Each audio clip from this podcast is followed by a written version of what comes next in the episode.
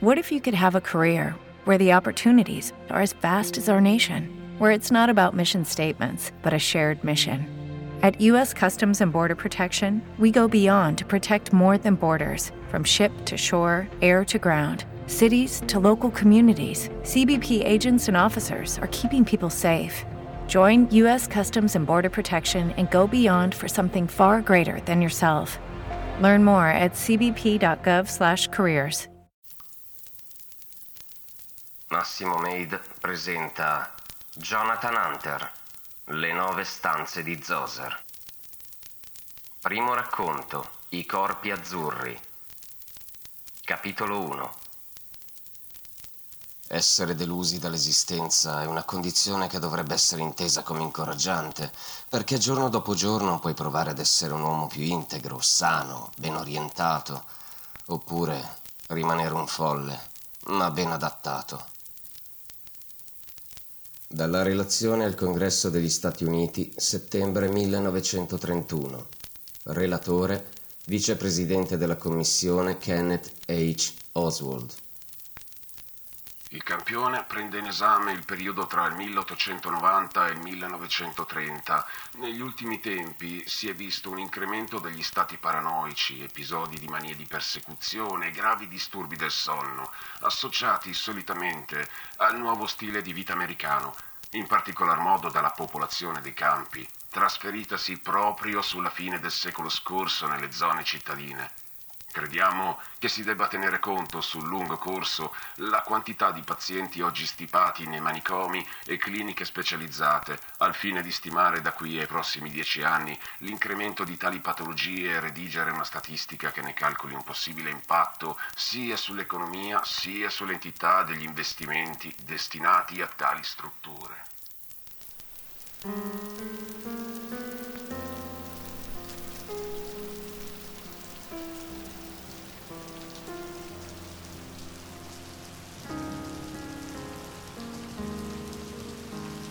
New York, ottobre 1949. Piove da sempre su questa maledetta città e da anni sulla mia indifferenza. Presto strade e palazzi ci inghiottiranno tutti quanti per sputarci nel canale di scolo. Dicono che è un mondo nuovo, che la guerra è ormai lontana e che le cicatrici guariscono con del buon barbon Faccio del mio meglio per leccarmi le ferite e forse sono tutto ciò che mi rimangono, a parte barcollare da un posto all'altro per nascondermi nel buio, a volte con gli occhi un po' lucidi, persi a sbirciare dalle finestre. Scorci metropolitani fatti di lamiera asfalto brillano nei chiaroscuri di un dipinto su tela mai terminato. Chissà cosa si cela al di là di quelle case quei tetti aguzzi, quelle finestre che paiono sguardi attenti sulla vita di ogni passante che si attarda nelle ore più buie. Chissà cos'altro si nasconde alla nostra visuale che non può essere disegnato su quella tela.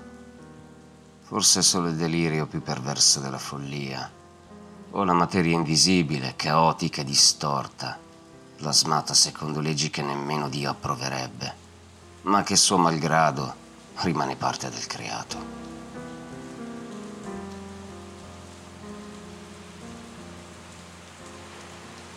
La pioggia scende disordinata come un canale tv vuoto e se osservata vicino alla luce dei lampioni, le insegne intermittenti al neon, sembra polvere smossa da un'entropia estranea a questo universo. Dicono che è un mondo nuovo, ma chi lo ha detto si è dimenticato di guardare nelle vie laterali dei suoi labirinti mentali. In questa modernità i ratti continuano a tenere compagnia ai reietti che vagano tra le mura di palazzi in rovina. Altri si accoltellano per un tozzo di pane ammuffito, per del whisky sgrossato, ma fa lo stesso, poiché si parla sempre di intossicazione. L'esistenza, un lento contagio avvelenamento, distruzione. E il privilegio del marmo bianco sulla testa alla fine della corsa. Cosa non del tutto scontata di questi tempi. Il mio veleno è l'indifferenza. Ma non è sempre stato così, dico davvero. Volete sentire una vecchia storia? Allora sarà meglio che mi presenti. Mi chiamo Jonathan, John Hunter. Sono nato a Providence l'11 settembre del 1900 e vivo tra due mondi. Per iniziare, è questo quanto c'è da sapere.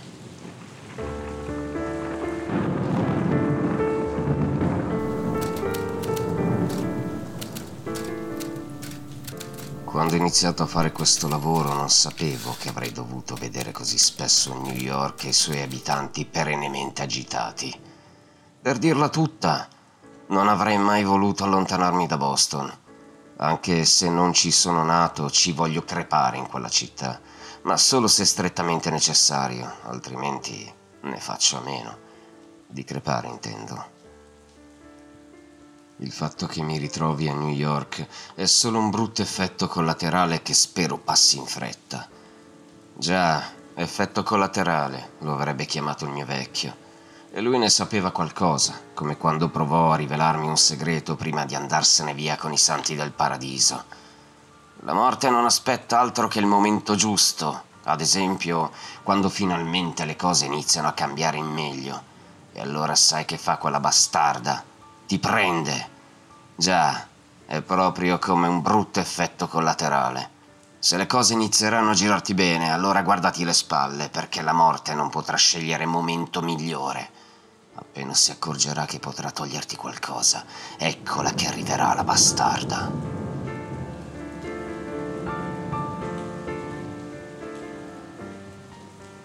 Vecchio John, sono cresciuto con la sua saggezza il suo stesso nome e una sedia vuota al posto di mia madre.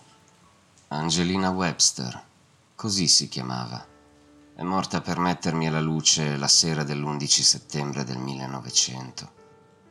Mio padre, chissà poi per quale motivo, quando avevo 11 anni mi portò in quella che era stata la loro stanza, aprì l'armadio e tirò fuori una scatola. Dentro c'era un panno secco e lurido che emanava un odore terribilmente stantio.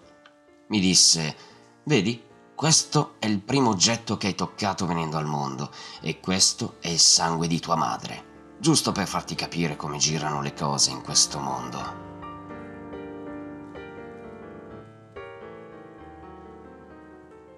Negli ultimi tempi diceva e faceva cose senza senso, e quella era solo una delle mille stranezze, una delle tante. E me lo disse così, di punto in bianco, come quando mi raccontò che ero nato con un problema alla vista, poi risoltosi nel tempo. Un miracolo a Providence, dissero all'epoca, che oggi mi suona tanto di presa in giro.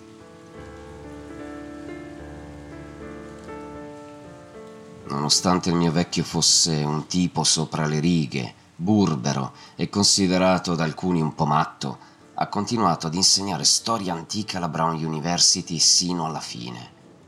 Anche se non vi erano segnali particolari nella sua personalità, qualcosa mi diceva che non era sempre stato così scontroso come dava a vedere, risultando a volte persino sgradevole.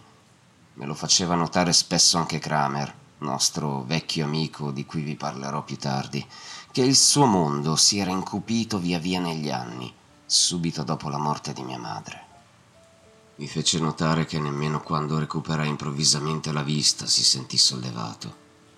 Tutti questi discorsi erano però sempre pervasi da una certa reticenza Dire le cose come stavano davvero non era prerogativa né di mio padre né di Kramer, i quali a volte sembravano buttare lì considerazioni a caso, quasi volessero vedere la mia reazione.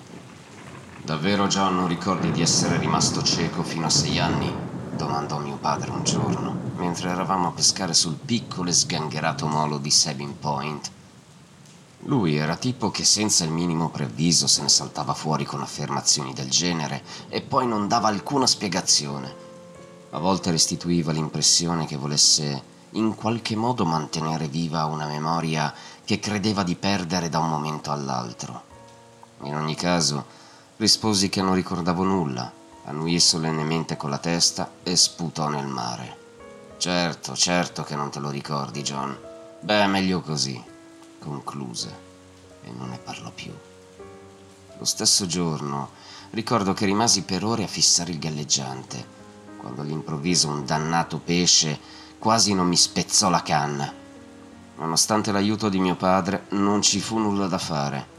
Quel demonio tirava come un cavallo da corsa e quando sentimmo il crack della canna cascammo quasi giù dal piccolo molo ridendo come due idioti. Bisogna ammettere che l'animale acquatico aveva lottato come una furia sino all'ultimo sfiancante colpo di reni. Se la meritava la libertà e per dirla tutta gliene fui grato perché era riuscito nel miracolo di mostrarmi com'era la risata di mio padre. Una sonora, liberatoria, amara risata che sapeva di tabacco e whisky.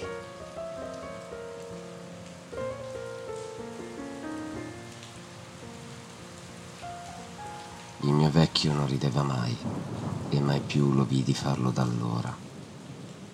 Nonostante questo velo nero calato sulla sua anima, se non fosse stato per lui, oggi sarei a guidare una chiatta nel golfo di Providence per due soldi. Certo, in seguito alla mia professione avrebbe avuto la fastidiosa prerogativa di condurmi spesso a New York, ma non c'è nulla di perfetto. Ed è cosa buona evitare la felicità e i cambiamenti repentini in meglio. Ricordo piuttosto bene il discorso del mio vecchio sulla morte. E a tal proposito ho maturato una mia teoria.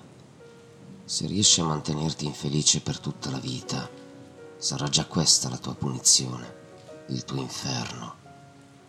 Insomma, non c'è salvezza terrena più grande dell'infelicità. Ecco perché sono diventato indifferente, piacevolmente insensibile. Mio padre è morto. Mia madre ha barattato la mia vita con la sua. Kramer. Lo hanno ammazzato.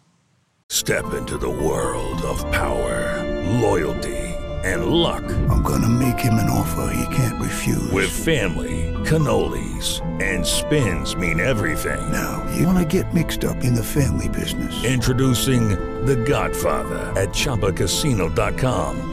Test your luck in the shadowy world of The Godfather slot. Someday, I will call upon you to do a service for me. Play The Godfather now at ChumbaCasino.com. Welcome to the family. VGW Group. No purchase necessary. Void where prohibited by law. See terms and conditions. 18 plus. Già, Kramer. Una specie di secondo padre. Anche lui ha lasciato questa valle di lacrime e voglio immaginare che lo abbia fatto con il suo innegabile stile. Gli hanno sparato a bruciapelo e questo si sa, ma sono pronto a scommettere che abbia avuto l'ardire di alzare una mano davanti al suo assassino, lasciandolo per un attimo incredulo.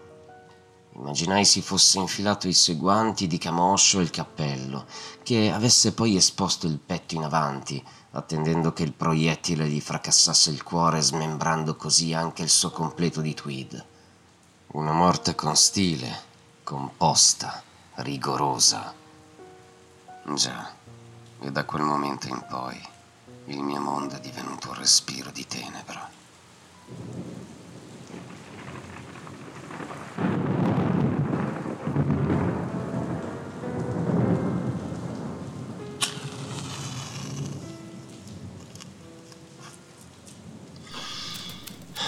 Kramer e mio padre si erano conosciuti ai tempi dell'università. Divenuti subito amici, Kramer aveva abbandonato gli studi per prendere in gestione il negozio di antiquariato di suo nonno nel pieno centro di Manhattan, convincendo mio padre ad entrare in società. Il vecchio John ci sapeva fare davvero con le cose antiche e accettò. Ecco perché abbiamo sempre avuto una vita piuttosto agiata. Insomma, Kramer era sempre stato uno di famiglia e dopo la morte del mio vecchio iniziai a lavorare con lui. Per farlo dovevo però scendere giù a New York praticamente due o tre volte al mese da Providence, sino a che non mi trasferii a Boston per complicarmi ulteriormente la vita. Ma lasciamo perdere. Possedeva il negozio di antiquariato più rinomato di Manhattan, a Park Avenue, E se volevi vedere in un colpo solo decine di milioni di dollari su due gambe, mustacci e tuba, dovevi oltrepassare la sua porta, al di là della quale si trovavano tutti i più facoltosi collezionisti d'arte, ricconi annoiati e anche qualcosa di più. Quel qualcosa di più era ed è tutt'oggi la mia specializzazione. Trovare oggetti unici, non rari, ben inteso, ma letteralmente impossibili.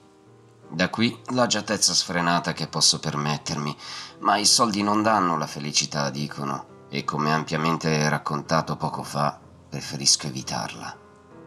Kramer me lo ripeteva spesso. Dovresti sorridere un po' ogni tanto. Non dovrebbe spaccarti la faccia in due se non esageri. Io però riuscivo a stento a buttar lì una smorfia. Il vecchio scuoteva la testa lentamente e alzava gli occhi al cielo, ridendo mestamente. Forse il mio modo di fare gli ricordava in qualche modo il vecchio John. Però sul mio lavoro non ha mai avuto da dire. È sempre stato ben dosato, ponderato, maniacale. Praticamente un colpo di fortuna dietro l'altro.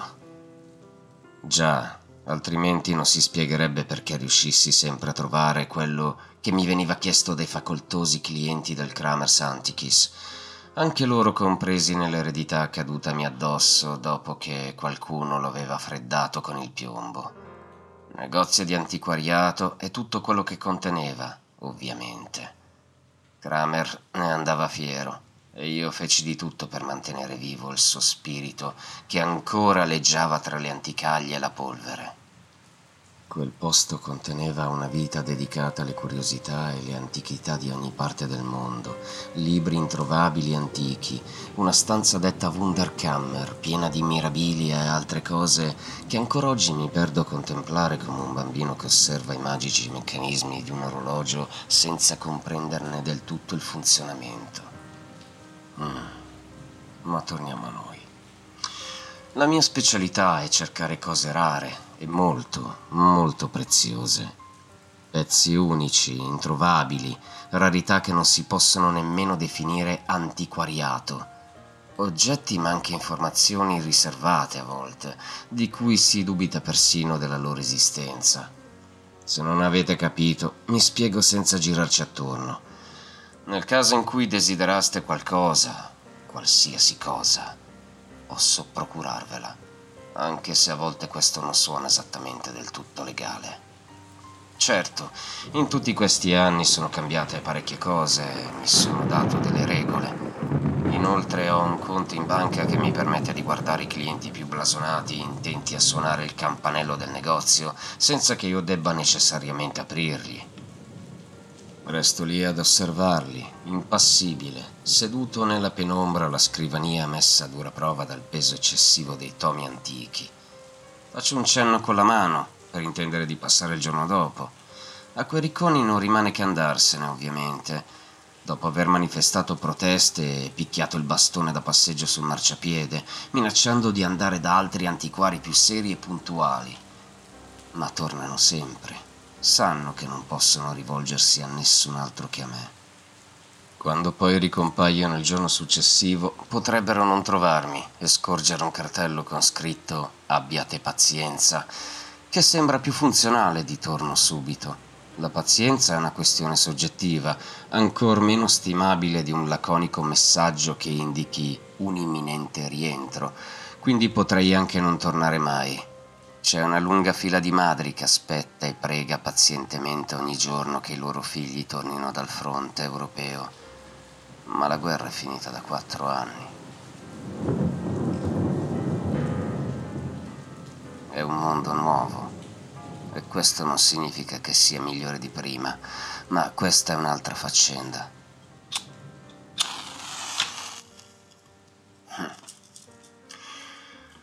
Se non mi trovassero, dicevo, è perché passo le mie giornate in un angolo buio nel retro di un bar a fumare e a bere gli intrugli che mi rifila il buon vecchio Colbert, ancora oggi, proprio come molti anni fa.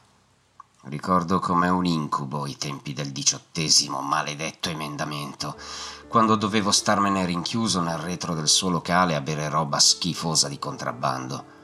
Tempi lontani, per fortuna E comunque siamo diventati subito così amici che non abbiamo mai avuto bisogno di rivolgerci la parola. Lui è il tipo che se qualcuno cerca guai tira fuori da sotto il bancone il fucile e ti apre uno spioncino nel cappello, giusto per darti ancora la possibilità di riflettere e di uscire dal suo bar con le tue gambe. Dopo anni ci salutiamo ancora con un cenno del capo. Lui sa già cosa e quanto portare. Mi siedo nel mio angolo buio e non do fastidio a nessuno. Sono il cliente perfetto. Pago e gli allungo sempre due spiccioli di mancia. Lui sa perché e non fa domande. In ogni caso, malgrado le apparenze, lavoro. È qui infatti che tratto gli incarichi non ufficiali, quelli che preferisco tenere lontani dal negozio di Kramer, oggi esattamente come allora. È una questione di rispetto, All'epoca il vecchio non amava che trattassi certi affari con certa gente poco raccomandabile nel suo negozio e continua a non farlo, proprio come se lui fosse ancora lì dietro la sua scrivania. Già, mi sembra ancora di vederlo là seduto sulla sua poltroncina, ricordandomi di tanto in tanto e senza staccare la testa dal suo libro Fai ciò che vuoi, fai ciò che ti pare, ma non farlo qui.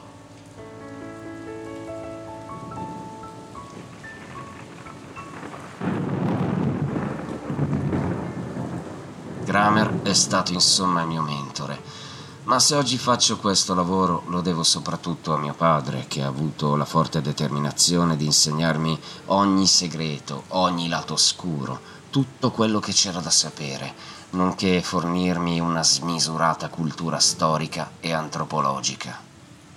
Beh, quasi tutto, perché alcuni misteri se li è portati nella tomba, quel 9 giugno del 1920, era nel suo letto in ospedale, morente, ma ancora lucido e scontroso come sempre. Insomma, dannatamente insopportabile fino all'ultimo, come se la sua morte imminente fosse solo un fastidioso contrattempo. Diversamente io di fronte alla morte sembravo un cucciolo smarrito. Lui invece, anche in quelle condizioni disperate, sembrava oltremodo su di giri, tanto che ad un certo punto mi afferrò per la camicia e mi tirò con il volto a un palmo dal suo naso. Devo dirti delle cose, John, sussurrò, e mi disse che il giorno del mio trentunesimo compleanno sarebbe cambiato qualcosa. Mi venne spontaneo chiedergli con voce un po' sorpresa se intendesse dire che fossi predestinato a qualcosa. Nonostante la cirrosi allo stadio terminale, trovò la forza di darmi uno schiaffo in testa predestinato un accidente. Quelle sono idiozie per fanatici religiosi. Ci montiamo la testa? No, ragazzo, è roba seria questa. Spero solo di aver sistemato almeno in parte la questione dei tuoi occhi, disse in modo un po' enigmatico, allentando la presa dalla mia camicia, sempre di più. Inevitabile che il ricordo di quello strano evento accaduto anni prima, quando ero solo un bambino, assumesse all'improvviso connotati oscuri. Decisi di non approfondire. Non era proprio il momento quello. Volevo e dovevo solo stargli accanto nell'attimo supremo che si sarebbe consumato da lì a poco. Questa era l'unica certezza. Per il resto Oggi a causa di quel fatto increscioso quanto inspiegabile, mi ritrovo con un occhio non più del naturale color nocciola, bensì azzurro, depigmentazione per forte trauma della cornea. Così dissero i medici, ma questa storia preferisco rimanga una questione privata. Infine, prima di raggiungere mia madre e i santi del paradiso lassù, mi afferrò con forza dopo qualche istante di annebbiamento e con un ultimo guizzo di energia si avvicinò al mio orecchio. Non ti ho mai detto nulla e non lo farò adesso, perché se quella cosa non dovesse mai accaderti, saresti il più triste degli uomini anche solo conoscendo come stanno realmente le cose. Guarda come mi sono ridotto io. Se invece accadrà, beh, ho lasciato delle istruzioni ma le troverai solo se e quando sarà il momento, altrimenti rimarrà solo il più grande errore della mia vita. Anche se sono abbastanza certo, purtroppo, che accadrà. Credimi, vorrei esserti accanto quel giorno. Ma ricordi cosa ti dissi circa la morte? Beh, figliolo, quella gran bastarda è arrivata, disse con un filo di voce che svanì in un debole gemito. Poi esalò l'ultimo respiro. Usai un fiore sulla sua tomba al North Burying Ground di Providence e me ne andai senza pregare. Da allora non smise mai, mai più di piovere. Se questa intro vi è piaciuta, trovate le nove stanze di Zoser su tutti i bookstore online. Vi ricordo inoltre che gli audiolibri presenti su questo canale, quindi I Corpi Azzurri, Il Consorzio e lo spin-off L'incubo senza forma, sono stati completamente riscritti, riveduti e corretti. Quindi la buona notizia è che il libro è totalmente cambiato. La cattiva notizia è che non c'entra più niente con quello che avete ascoltato o che vorrete ascoltare negli audiolibri presenti nel canale. Detto questo, se decidete di acquistare il libro, non mi rimane che augurarvi buona fortuna.